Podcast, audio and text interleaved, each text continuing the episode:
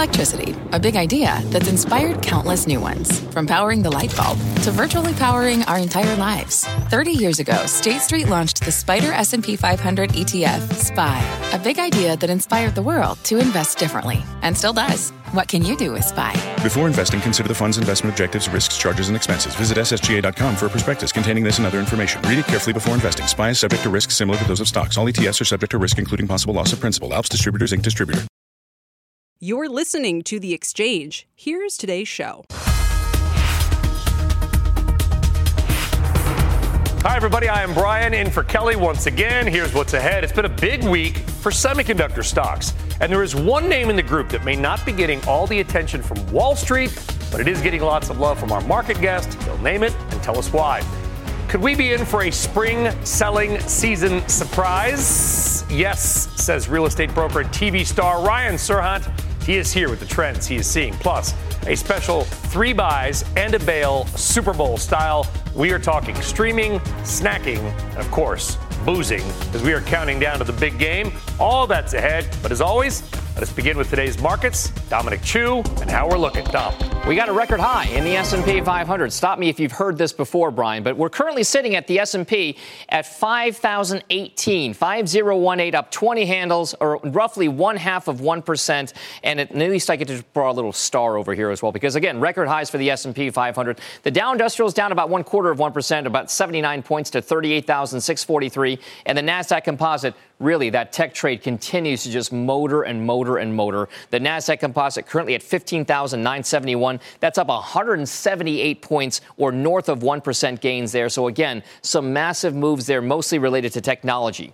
Now, one other place we're keeping a close eye on is what's happening with Bitcoin, cryptocurrency in general, but Bitcoin specifically, because at these levels, if we were to close here, it would be just about a record high on a closing basis for Bitcoin prices that have seen a nice little surge over the course of the last five to seven days. Now, you may recall that back on January 11th, we did get above 49,000 briefly for Bitcoin prices. So on an intraday basis, we're still a couple thousand dollars away from there, but still watch Bitcoin prices and some of the stocks that are tied to that Bitcoin ecosystem. And I mentioned that outperformance in the tech trade. A slew of the big name tech companies that are out there are making some record highs today, including Microsoft for one, but also check out the one year charts on NVIDIA, Applied Materials, and the SMH, which is the VanEck Vectors Semiconductor ETF. Every one of those stocks has been up pretty decently over the course of the last year. Of course, NVIDIA is a huge part of that story, but each of these gets a star as well because Applied Materials, NVIDIA, and that VanEck Vectors Semi ETF all made record highs today. Just look at those performances over the last year. The blue line really stands out, Bry. I know you got a lot more on that coming up later on this show. You just inadvertently made the Chicago flag, by the way, with the colors yes. and the stars. And then the, the three stars. I, I, I, needed them to be red, right, at some point, kind of in there. Uh, Chicago's amazing. We love, my wife's from Chicago. Dom. We love Chicago. Yeah, we, we love, love Chicago. Not in the winter, but we love Chicago. Dom Chu, thank you very you much. All right, despite the big gains in the semiconductor trade already, your next guest says he is still finding some value in certain parts of the market and maybe one chip name. Joining us now is David Bahnsen. He is Chief Investment Officer of the aptly named Bahnsen Group. David, good to have you on The Exchange. I am Brian, I am not Kelly. Uh, Texas Instruments. It does not get a lot of love. It's been around forever, just kind of sits there outside of Dallas and does its thing. Why are you interested in this name? That's the uh, exact reason why we love names that are not uh, fully understood, that people are not paying attention to. It has a market level beta. It isn't way above market beta like most of these names might be. It's trading at 22 times earnings, not 60 times earnings. And it's uh, most importantly a big dividend grower. That's what we do. Uh, we run over $5 billion in dividend growth is our key strategy. Texas Instruments is a heck of a dividend grower. And why are they able to do that? They can continue to grow their free cash flow. It's just a more attractive way to play some of that space. Yeah, is there something specific about it? Is their business mix, David? Is it their valuation that's to your point? Is it kind of the fact that, uh, as we both alluded to, they don't get a lot of attention or maybe D all the above? It is D all the above. And I also think, too, the fact that it came back a little bit last year. It came in when we entered the name, it had come down about $20 a share. So we liked the fact that we had a more attractive entry point. But again, you have a 3.3% dividend yield in a space that has largely ignored dividends, and they're growing that dividend at 8% per year. And I think on a valuation basis, it's a, a wonderful way to play the sector. I saw David Simon, who does not do a lot of interviews at all, the founder and CEO of Simon Property Group, on with Jim and Mad Money the other night. A fascinating interview, in part because despite all the talk about retail's woes, Simon Property Group is like 96% full. They tend to have very high end malls, and now, of course, they've got this international expansion. Simon, even with all the, the concern about retail and commercial real estate, David, is a name that you like. Yeah, we've owned it for years. And so this uh, Texas Instruments is a newer name. Simon Property have owned a long time. They're 96.4% occupied to be precise, and new leases are averaging 7% rent growth over prior year. They are a phenomenally run company. They do own higher end malls, higher quality, and where there has been trouble, they have over and over again been able to create economic value by repurposing some of the brick and mortar, some of the real estate. They own great assets. I just think Simon Property was largely misunderstood. Here you're talking about now a 5.5% yield, but we're getting over 20% per year cash on cash from when we first entered the name because of their ongoing dividend growth and they are basically a balance sheet play. They have a wonderful balance sheet of assets with debt that is under 50% of a ratio. Wow. Yeah, just truly, it feels like SPG has just done something that, that a lot of others certainly have not been able to do. Do you have a macro view on the markets? We're sitting at over 5,000. We're at record highs. You heard Dom Chu walk through all the numbers. Nobody seems to care about valuations. It's just about, you know, buy at the highs and keep riding it. Do you think this momentum can continue, David? Well, the answer is yes, it can, and I also believe no, it won't. And so uh, we don't really uh, believe that people should ignore valuation. And I grew up as a professional investor in the 90s, and we learned what happened out of big tech. The amount of similarities from that dot com moment right now are frightening to me. 72% of companies in the S&P last year underperformed the S&P, highest in history. You have a couple of names in the Magnificent Seven that their market cap is bigger than all of Japan and Britain and Canada put together. Okay, I, I, some of these names are phenomenal. They're better cash flowers than those names in the late 90s were. But at the end of the day, it's a valuation story. But you say, can it continue? Sure. I'm not timing this. I'm not telling people next month these things are coming down. But I don't want to buy Nvidia at 70 times earnings. I don't want to buy Amazon at 55 times earnings when I think there are other value oriented names that can do better. And for as good as 2023 was for the index and for big tech, Mag 7, et cetera, they're basically broken even over two years. You have one really bad year, one really good year, and it's yeah. about flat. And that, that, is, that, is, that is such is a critical. That is an amazing point you're making, David, because I was I just posted something about I was bullish on Japan. Nobody cares what I think. Two years ago, turned out to be not bad. And I look back and I was trying to compare the S&P to the, the Nikkei in Japan, and the S&P is only up four percent since December of 2021. I mean, it's been a heck of a run the last year and a half or year or so. But to your point, we fell, and we're if you just bought the S&P 500 with inflation, you're actually flat to probably slightly negative. That's right, and the S&P wasn't even up at the end of 23 from its high of uh, late 21. It's only up a few percent now, just because of the first month or so of this year, and I, and so uh, that's fine. But I just think this is a historical pattern that you have a huge bull market, you have a correction, and then you have years of a flat market, a consolidation. That's generally a very good time to be in the dividend names, to be in more value oriented names. I'm not recommending people get out of the market altogether. There are positions, places to be. But there was a free ride for 12 years, Brian, for index investors with the Fed at ZIRP, with QE, and with really kind of reflating the economy post financial crisis. That bull market is totally over. Right now, what's the news story? Well, maybe AI is going to continue and 70 uh, times earnings we can grow into. But that's not going to be every name. There's going to be a lot of names that end up in a graveyard. And to me, I'd rather be more fundamentally oriented. A name like Simon Property is sort of removed from all this. It's, it's got a totally mm-hmm. different story, and we think it has repeatable cash flows that investors are going to like a great deal. SPG, TXN, and uh, a little bit of good uh, historical context and maybe kind of a warning about the market. David Bahnsen with the Bahnsen Group. We appreciate it, David. Have a great day and a good weekend. Thanks, Brian. All right.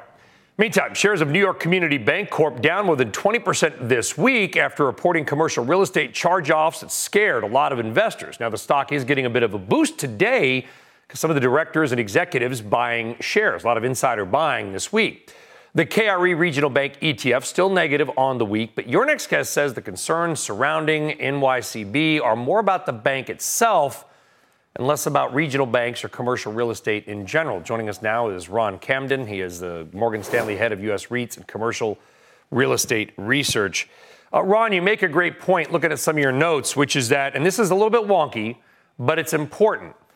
Once New York Community Bancorp bought some of Signature Bank's assets, it catapulted them over 100 billion in assets, which changed the way they are scrutinized by regulators. How big of a deal is that part of the story?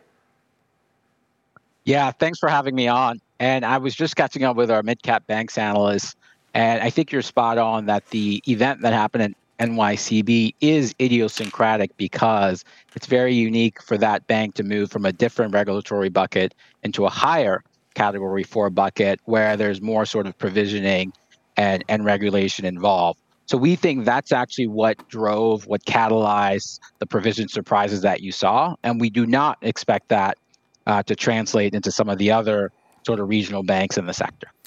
Yeah, so I guess I'll flip it and kind of I'll ask you to speculate, Ron. You can dodge if you'd like, but if if they had not, if NYCB had not bought those assets, if they were still below a 100 billion in assets and scrutinized and sort of examined and regulated as that classification, not class 4, do you think we would have seen the magnitude of the decline in the stock?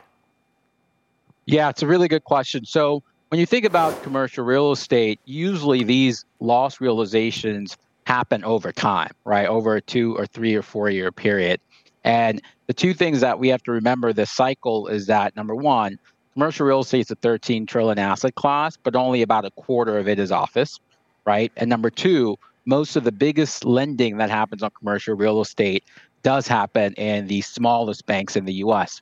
They do about 27% of the lending. So to answer your question directly, I think that provision process could have taken a longer period to play out. But make no mistake, we do sort of still expect commercial real estate values and office specifically to continue to decline this cycle. So we would fully expect the banks to continue increasing those reserves and increasing those provisions over time. Is NYCB with the massive sell-off a good deal? Is it is it a buy here?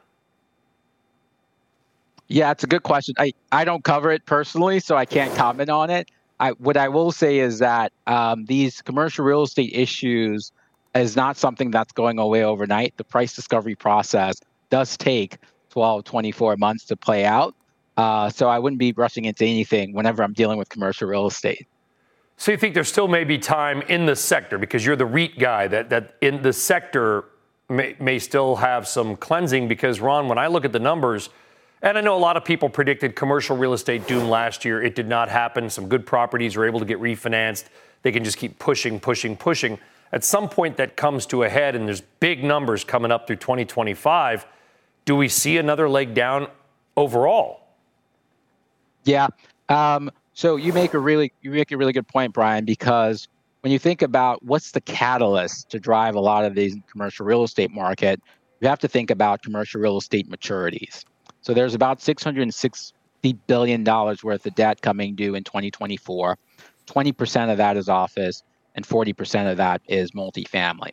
So when we're investing in the commercial real estate market, we've told investors the office sector is where you have the most secular headwinds, and that's where you're likely to see the biggest downside surprise. So that's a sector you want to sort of avoid.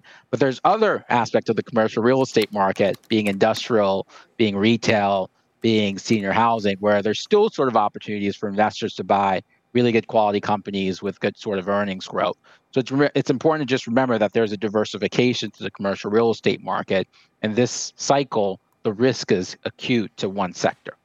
Yeah, and I feel like there is definitely more to come, but a, a great analysis on NYCB because that has been a big story. Ron Kamdem of Morgan Stanley. Ron, have a great weekend. Thank you. Thanks so much. All right, take care. All right, coming up. Speaking of real estate, we're going to get a real estate reality check with the star of Million Dollar Listing New York, Ryan Serhant. He has got a new show coming out on Netflix. He just wrote a book. and he's going to break down some of the trends he sees right now in housing. Plus, a special big game edition of Three Buys and a Bail featuring streaming, snacking, and spirits. The exchange back after this. This is The Exchange on CNBC. From pit lane to podium, the Las Vegas Grand Prix is providing fans a race day experience at the speed they deserve. With the help of T Mobile for Business, our 5G advanced network solutions are powering race day operations with event wide connectivity. From streamlined gate entry to an immersive app, giving fans blazing fast access to the sport they love. This is accelerating innovation. This is the Las Vegas Grand Prix with T Mobile for Business. Take your business further at T Mobile.com/slash now. What's on the horizon for financial markets? At PGIM, it's a question that over 1,400 investment professionals relentlessly research in pursuit of your long term goals. Specialized across asset classes, but united in collaboration, our teams provide global and local expertise. Our investments shape tomorrow, today. Pursue your tomorrow with PGIM, a leading global asset manager.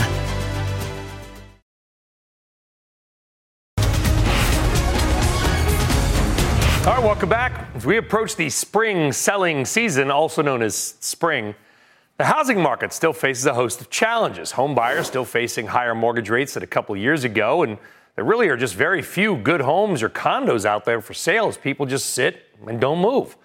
So let's figure out what's going to happen, not what has happened, and get some insight from one of the most powerful power brokers in America on what he is seeing on the ground. Ryan Serhant is founder, CEO, and broker at a firm named Serhant. Amazing how that works out. He's also out with a new book this week called Brand It Like Serhant. Ryan, it's good to chat with you again. There you go. You got the Netflix show. It's just firing on all cylinders. But is the real estate market going to fire on all cylinders in 2024? So far, this has been one of the busiest starts of a year to my entire career. I mean, new listings nationally are up just under 7% year over year. Doesn't sound like a lot, but compared to 2023, feels great. Prices are up about 5%, right? Rates are still keeping inventory down, but sellers are feeling less locked in than they have over the past 24 months, even though 90% of all home loans in the United States are at or roughly under 5%.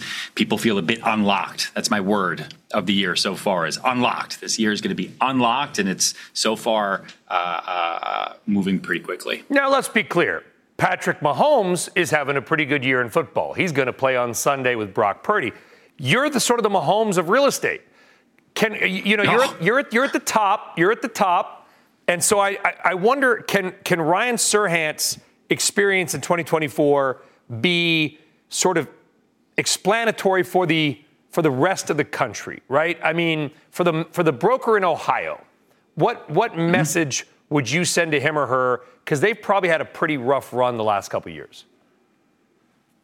Mm, I'm not so sure about that. I think inventory is low, sure. Nothing to so sell. I think deal yeah, but a deal volume is lower. But I mean, in Ohio, where I hope to open a Serhant soon, nice. um, uh, that deal time on market is still incredibly fast. I mean, nationally, most homes are still sitting on the market for less than two weeks. I mean, that's that's very very fast. Yes, there's a lot of luxury movement in the luxury markets we're in. I'm talking to you right now from our headquarters in Soho, and the average time on market is still just under six months, and the prices are higher. Right, the luxury market's been moving really really quickly. There's been multiple, you know, 8 mm-hmm. nine figure deals between here and our South Florida markets, but the national housing market, I think, is, is starting to really come back to life. I think as rates slowly start to stabilize or tick down, according to the Fed announcement I think we'll see a lot more life. People have to move on. You can't sit there and complain all day long. And if we look at history, markets go down, markets go right back up.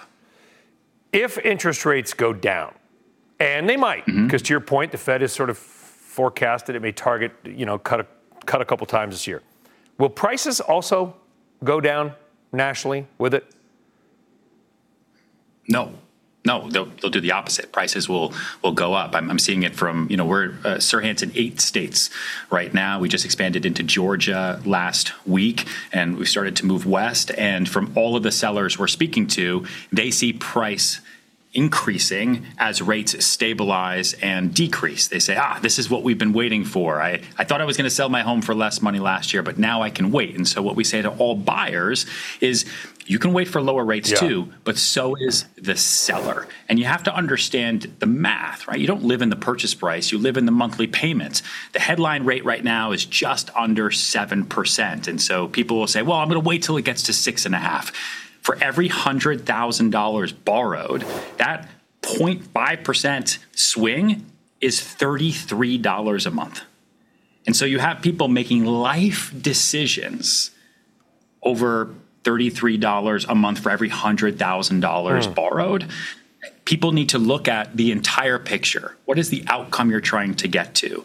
What is that total monthly payment that you're going to live in? There are still great options out there. Um, and I think it's an exciting time. 2024 is turning out to be what I think might be one of the most robust real estate markets that I've, I've ever seen. What's blowing my mind, and this is a, again, we're you know you're in Soho, I live in New Jersey. We, we're lucky. We, we live in nice areas. There, you know. And, and we're blessed to be in the positions that we are. A buddy of mine lives outside of New York in, in a town, you know, basically an exurb of New York City, financial place. Sure he sold his house last year. He wanted to list it for 1.6. That's kind of what was in his mind. He'd owned it forever. The real estate agent said do it at 1.75. He thought that was high. House sold for 1.973 in 2 days all cash. What's blowing my yeah. mind is that about half the deals that we have seen in parts of New Jersey are all cash. So they don't even care yeah. about interest rates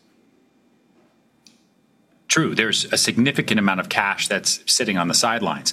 I think we can thank our government for creating so much of it over the past Yay. couple years, and that's definitely that's definitely uh, uh, helped certain industries, um, has hurt a lot of people in other ways. And that's not for me to talk about. But what I'll say is, you know, pre-COVID, we were doing maybe 20% of our transactions that were all cash. If we really looked at total volume across all price points, today it's well over 50%. In our wow. luxury markets, it's 70% of all transactions that are being done in cash. But then what happens is they're doing technical refis right? Is the minute they close, because as it makes sense to keep that amount of cash locked up in a hard asset that way, they can put it to work, right? They can put it into the markets. Markets are moving pretty quickly. Bitcoin's back up. You know, people like to make money, and so we'll see what happens. We'll see. Yeah. We'll see what happens in November. We'll see where we go from here. We want people to buy your book, so you brand it like Serhant. Oh, right. So yeah, you forgot yeah. about your own book. We got to get the book. We want to get the book in. Oh, right. It's right here. Yeah, you got a yeah. book. Show us the book. I'm sure you have it. Some of you wrote it. Anyway, so brand it like Serhant. We want people to buy it, so we don't want to give too much away. But give us one message, one lesson in there that our audience watching and listening can take away. The U.S. Bureau of Labor states that by 2027, 50% of the US economy is going to consider themselves in some way, shape, or form part of the gig economy, meaning they're going to be selling something. So maybe they're still taking their W 2, but they're selling something on the weekends. They're selling something at night. Maybe it's real estate, maybe it's software, maybe it's insurance, maybe it's t shirts. To do that, how do you learn how to actually make an income?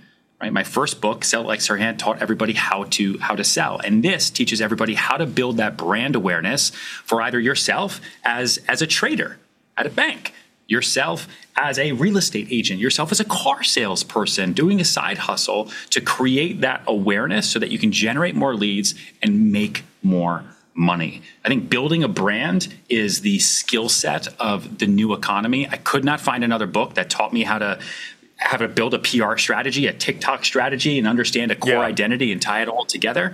And so I wrote it, and now it's out. And it's the greatest book that's ever been written in the history of the world. Like better than the Odyssey? I read the Odyssey, and it was really long, and it took me a long time when I was a little kid. I think it rivals the Odyssey. Rivals. Rivals the Odyssey. In scope I don't, I don't know how many solopreneurs that are 18 years old that are reading the Odyssey right now, but brand it like Serhant. It's out now. Um, uh, it's really the branding Bible for anybody that wants to build a personal brand or a product brand. Um, and it's incredibly, incredibly tactical and, and goes through my entire company's building over the past couple years, all the mistakes that I've ever made. We interview a lot of great people from Gary Vaynerchuk to Kenneth Cole to Rebecca Minkoff. Amazing people. It's amazing. You just threw out Gary Vee because Gary Vee, I'm just filling in on this Kelly show. I have a show at 7 p.m. Gary Vee is going to be on Last Call, my 7 p.m. show tonight.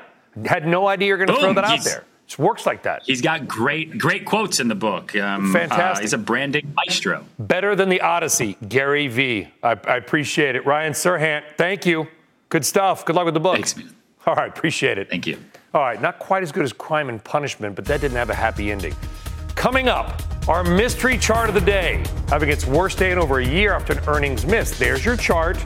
Tweet us at the show or at Sully CNBC. Take your guesses. We'll reveal it later on in the show. We're back right after this.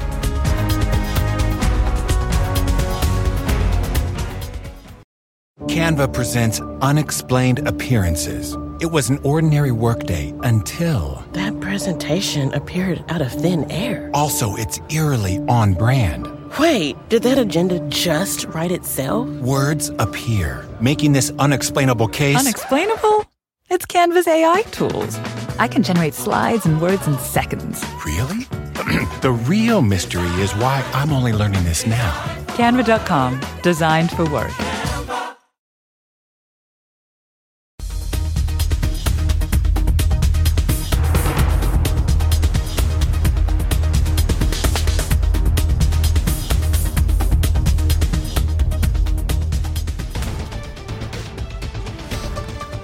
Good day and welcome back to the exchange, everybody. I'm Tyler Mathisen with your CNBC News update. The European Commission will reportedly open an investigation into TikTok.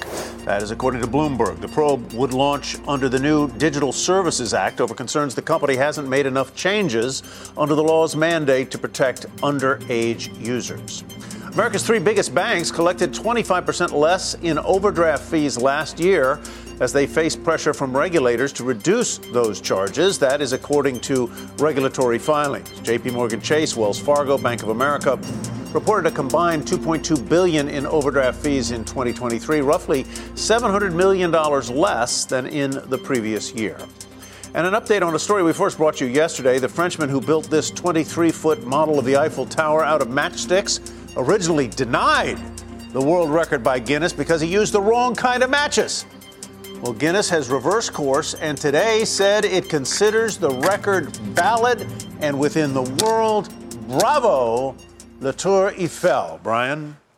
That's an important update. We talked about it yesterday. I'm glad you could bring it back to us today. Um, wanted to I, close the loop on it there. Oh, we got. I feel so much better. I, I don't know how I was going to sleep tonight. You could call it Paris match, couldn't you? Oh, oh man! You, know what? You got to strike deep into the archive. You got to strike man. while the iron's hot, or the match. There we go. See you, Tyler man. Mathisen. Thank you. All right, coming up, Chiefs and 49ers players are speaking out on business. And they're talking Elon Musk, artificial intelligence, and yeah, even the Federal Reserve. Contessa Brewer is live in Las Vegas talking about the Federal Reserve. Contessa. Uh, that's right, Brian. And boy, this was a fierce battle, head to head. I got the Super Bowl teams to tackle tough questions. And look, Wall Street might want to listen up. The exchange is back right after this.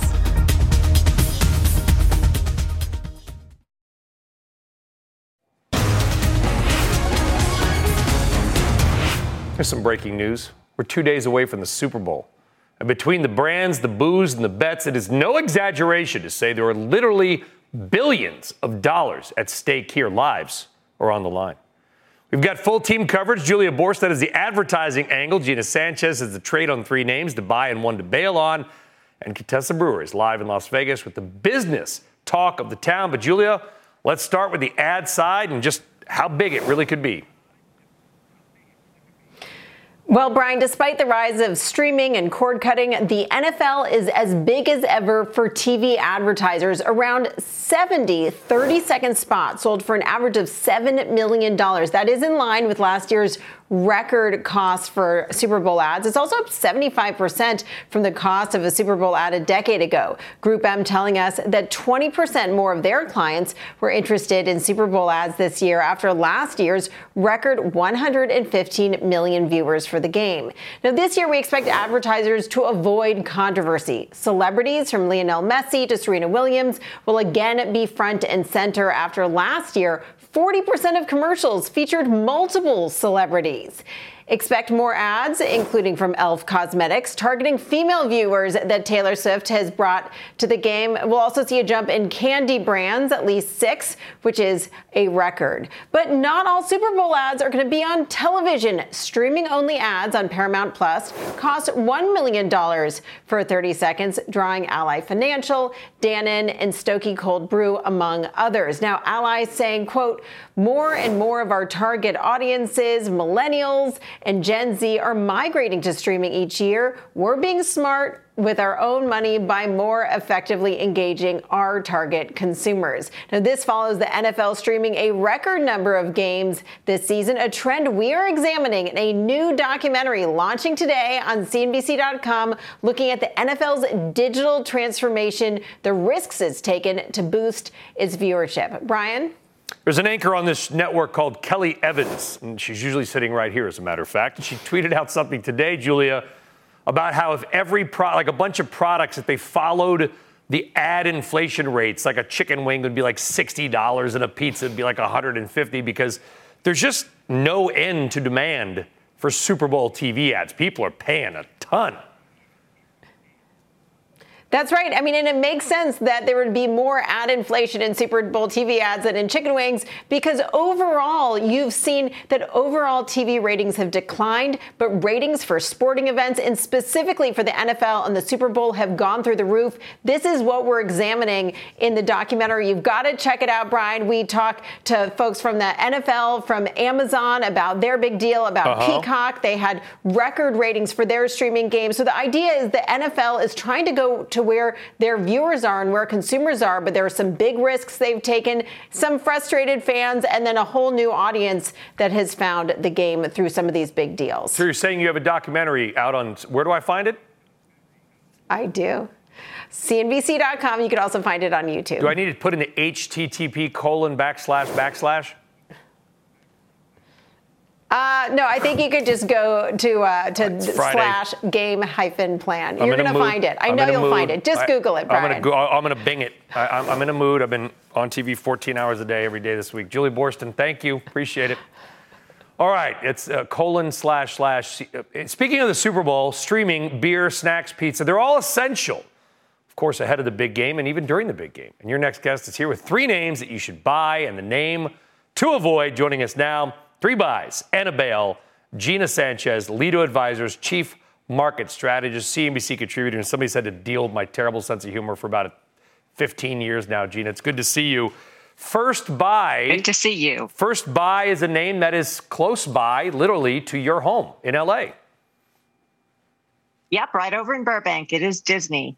Um, and quite frankly, streaming generally is a great buy. And Disney uh, obviously, this is more attractive on a valuation basis, but for a reason. They've had a lot of struggles with their attempt to, for at a succession plan that did not go well, pandemic, et cetera. But you are starting to see Disney earnings really start to stabilize. They're narrowing their losses in streaming, and they just announced a massive deal, um, uh, a joint venture with Fox and Warner Brothers to offer the ultimate cord-cutting sports package.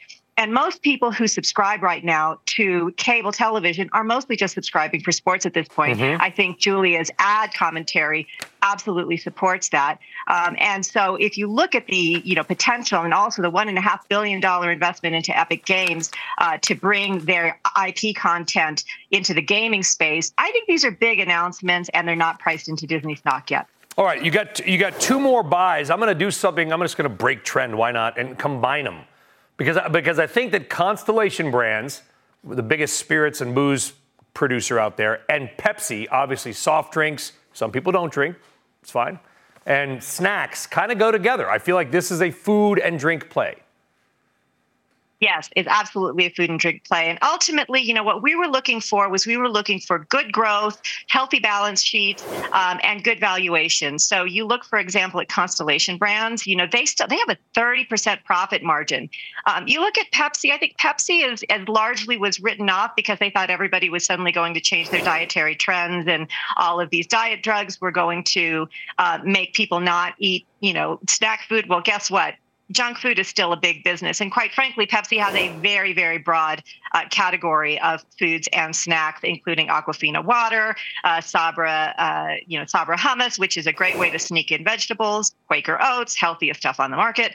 You know, so, you know, the, the growth expectations and margins yeah. also for both of these names are really strong. But yet, yet your bail is also a food play.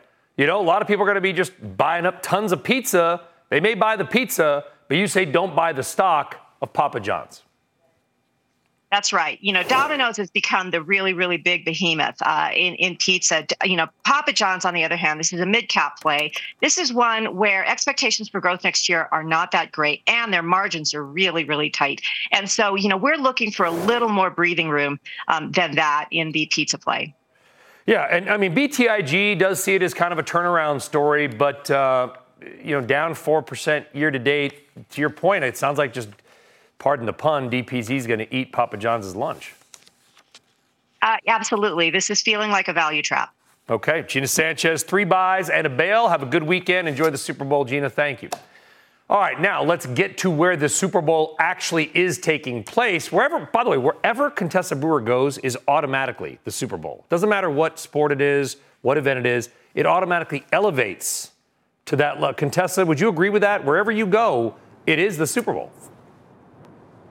Flattery gets you everywhere, Brian, everywhere, at least with television talent. You know, look, here was the great thing. I got a chance to sit down with all these players and ask them some really tough questions. I asked Niners QB Brock Purdy whether being underestimated as a long shot was actually an advantage. His short answer, yes. I asked Chiefs coach Andy Reid about the serious warnings about gambling to his players and to his staff. And then I really got down to business. What's your expectation of a Fed rate cut this year? What was that? I think they're doing a soft landing. Timing wise? Timing wise, probably end of the month or early Q2. I hope it happens, honestly. Um, I bought my home last year, so I'm kind of I missed the train on that. I think towards the later part of this year, maybe Q4, uh, we'll see a rate cut. Obviously, uh, Jerome Powell has continually fought against that, but I think he's just trying to signal the market not to get too hot. Crypto still has a part for sure. Um, it definitely has slowed down. I was never with crypto and uh, just still learning about AI. I'm into I'm into more crypto. Yeah. yeah. I'm personally not a fan of crypto. I feel like it's too volatile for my uh, portfolio. As far as AI and crypto, I made a couple grand off of NFTs, but then I realized that they were like kind of scammy, so I stopped doing that. Technology is crazy. Like, I wouldn't be surprised if I have a clone sitting next to me in the next couple years. You invest in the S&P, all those 500 companies, plenty of them are investing in AI, so you cover your AI basis. You don't got to be too risky. Elon Musk as a leader, yes or no? I think he has shown the ability to build up companies, obviously. Um, he's a little eccentric, and so I could see as a shareholder how he w- would scare you. But I mean, he's a, a genius. Yes and no. I feel like I feel like he's he created the entire company. His ideas are the reason the company exists. Um, but, but at the same time, now I feel like he's he's ready to move on from it. Which do you think has brought more fans to NFL, gambling or Taylor Swift? Taylor Swift. Taylor Swift, no doubt. Taylor Swift. Um, I think it is sports gambling. Taylor Swift or sports gambling across the nation? I don't know, but that's a deadly combination. Speaking of Taylor Swift, FanDuel CEO Amy Howe told me on Squawk Box this morning that bets on Travis Kelce have doubled, and that, of course, then they're seeing more women gambling on the platform as well. And Caesars told us that so many bets more bets have come in on, in on Travis Kelce to get a touchdown, Brian, than all of the San Francisco 49ers money line and spread combined. Well, that's good. Listen, I, I, wonder, and I should probably check my account if you can bet. I'm sure somebody would take a bet, maybe it's on these apps, on how many times they're going to show Taylor Swift you know, on the television feed. It'll be definitely be the beginning of the game. Anytime Not- Kelce not catches in a the pass, United he scores. Not in the United States and not on regulated sports books. You will find that in other countries and in offshore I- illegal sites. But listen, the gambling industry is really serious about this. They said all this talk about, you know, is is uh, is Taylor Swift going to get a ring? Those bets are being made on platforms that are not regulated in the United States. Like a Super Bowl ring or like a spend the rest of your life with me kind of ring? I think yes. I think show me the money kind of ring.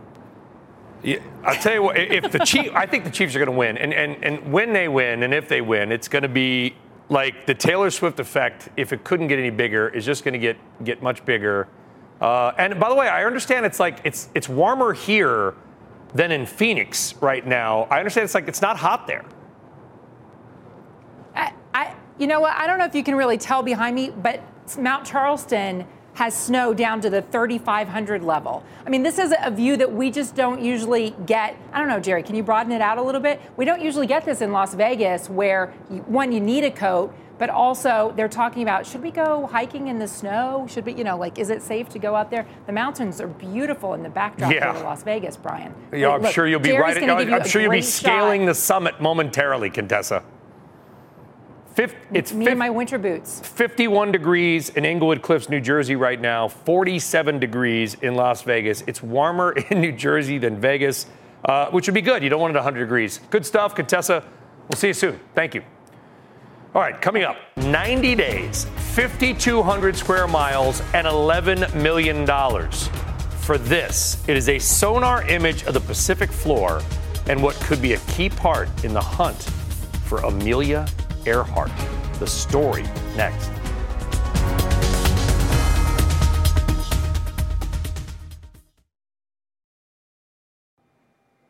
All right, got to give you a quick update on these markets because while the Dow is down a little bit, we are at record highs on the S&P 500.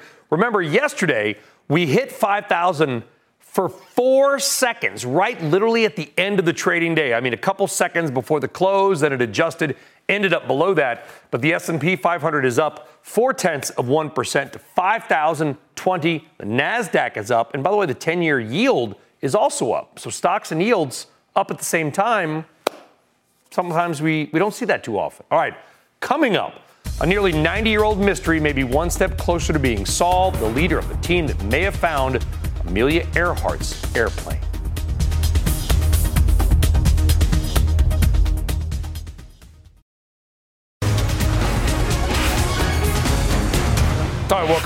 Where does a former Air Force intelligence officer, private pilot, tech entrepreneur, attorney, commercial real estate investor usually end up? Apparently at the bottom of the Pacific Ocean. At least your next guest did, sorta. And he thinks he may have found Amelia Earhart's plane. Joining us now is chronic underachiever, Tony Romeo, founder and CEO of Deep Sea Vision. Tony, I- I'm fascinated by this story. Thanks for coming on. Uh, it's been an 80 year search. Theories abound from coconut crabs doing their thing to Howland Island. There's even a little rock there in her honor. What, what, if, what have you and your team believe you have found? Well, we always believe that she fell. Uh, she landed very close to Howland Island. Uh, we we looked at all the evidence that we had. We didn't take anything away. We didn't add anything to the evidence. We looked at just what was out there. Um, and our conclusion, as well as many others that have studied the um, uh, the story very carefully, was that she landed very close to Howland Island. Basically, a navigational error. Um, they just screwed up, maybe forgot to reset. They had this thing, a calendar, which could, you know, basically it's how you navigated back then. Probably just ran out of fuel and, and had to ditch it in the water. Is that kind of summing up what you think? Yeah, very. Uh, yeah, that that's it. So she flew. She took off on July second.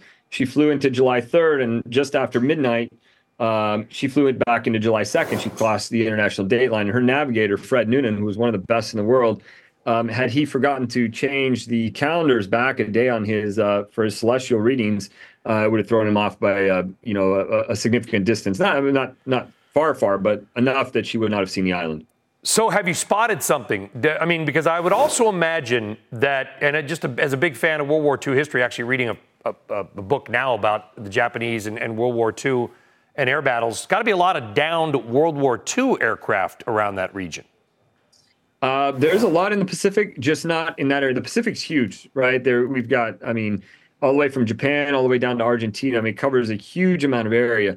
Uh, the place that we were is in the Central Pacific, uh, Howland Island, which is about uh, which is right on the equator, um, which was not the site of any known World War II battles. The Japanese did strafe the island actually um, immediately after Pearl Harbor, but there's no known shipwrecks. There's no known. There's in fact there's not even any flight paths or shipping lanes to the area. When we were out there, we rarely I think we saw two boats in three months, and um, uh, we saw one or two planes flying over at way fifty thousand feet. But other than that, I mean, it's uh, it's a part of the world that really nobody goes to. Oh, you went there. It's amazing. And and I and, and listen, let's let's we'd love to put some closure on this.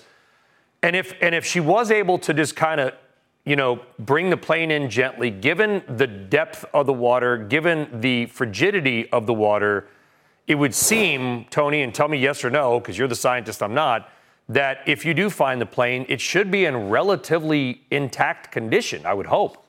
Yeah, that's right. She would have landed it as softly as she could. She would have turned the nose of the plane into the wind, uh, slow the plane up as much as she could to land it on the waves. Um, and then um, there's been other Lockheed like exact same plane that have crash landed in the water that have remained intact. We it was a strong aircraft. Uh, we expected it. Um, she likely, you know, unfortunately drowned in the plane or went down with it or got out and maybe survived a little bit in the water, but it would have spiraled down to the seafloor. Um, and then it would just rest on the seafloor. And, and, and there's been a lot of folks said, well, wouldn't the pressure crush it? Well, sure, a pressure will crush something with air inside of it, but it had no air. The, yeah, it was filled yeah, with water. In, exactly. So how deep is it, and could you get it? If it, I mean, how, are you able to extract it? Sixteen thousand feet. We possibly wow. can. There's been yeah, it's a, it's like a seven four seven on every square inch of your body. I think so. I think we'll be able to. It, it depends on on the conditioning. Now, over time, the the rivets and things will probably have have softened and weakened. Um, the plane will probably not be in its you know same strong condition that it was um, you know, on the day that she she disappeared. But um, yeah, we expect that it's uh, you know the aluminum will still be there. It's not going to have disintegrated. Um, the temperature and the the water that I mean at this depth is very stable. There's no currents. There's not going to be a lot of erosion yeah. and wind. I mean, it's just it's very stable, very cold water. Uh, amazing work, sixteen thousand feet. My gosh, I mean over three miles down. That is just. Tremendous. Good luck to your team, Tony. Keep us updated on this because I just find it fascinating and, and Godspeed, and hopefully you can solve it. Thank you. I appreciate that. All right. Good. That's and they are in the middle of, I mean, literally the middle of the Pacific Ocean. Amazing. All right, folks. That does it for the exchange. I'll see you for last call, 7 p.m. Eastern, 4 Pacific, and have another great show for you. Gary V's on, etc. The Power Lunch starts on the other side of this quick break.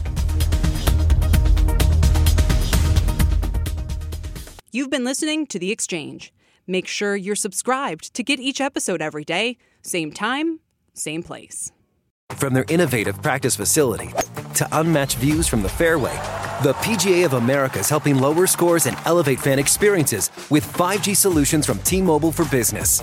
Together, we're using AI powered analytics to expand coaching tools and bringing fans closer to the pros with 5G connected cameras. This is game changing innovation. This is the PGA of America with T Mobile for Business. Take your business further at T-Mobile.com slash now.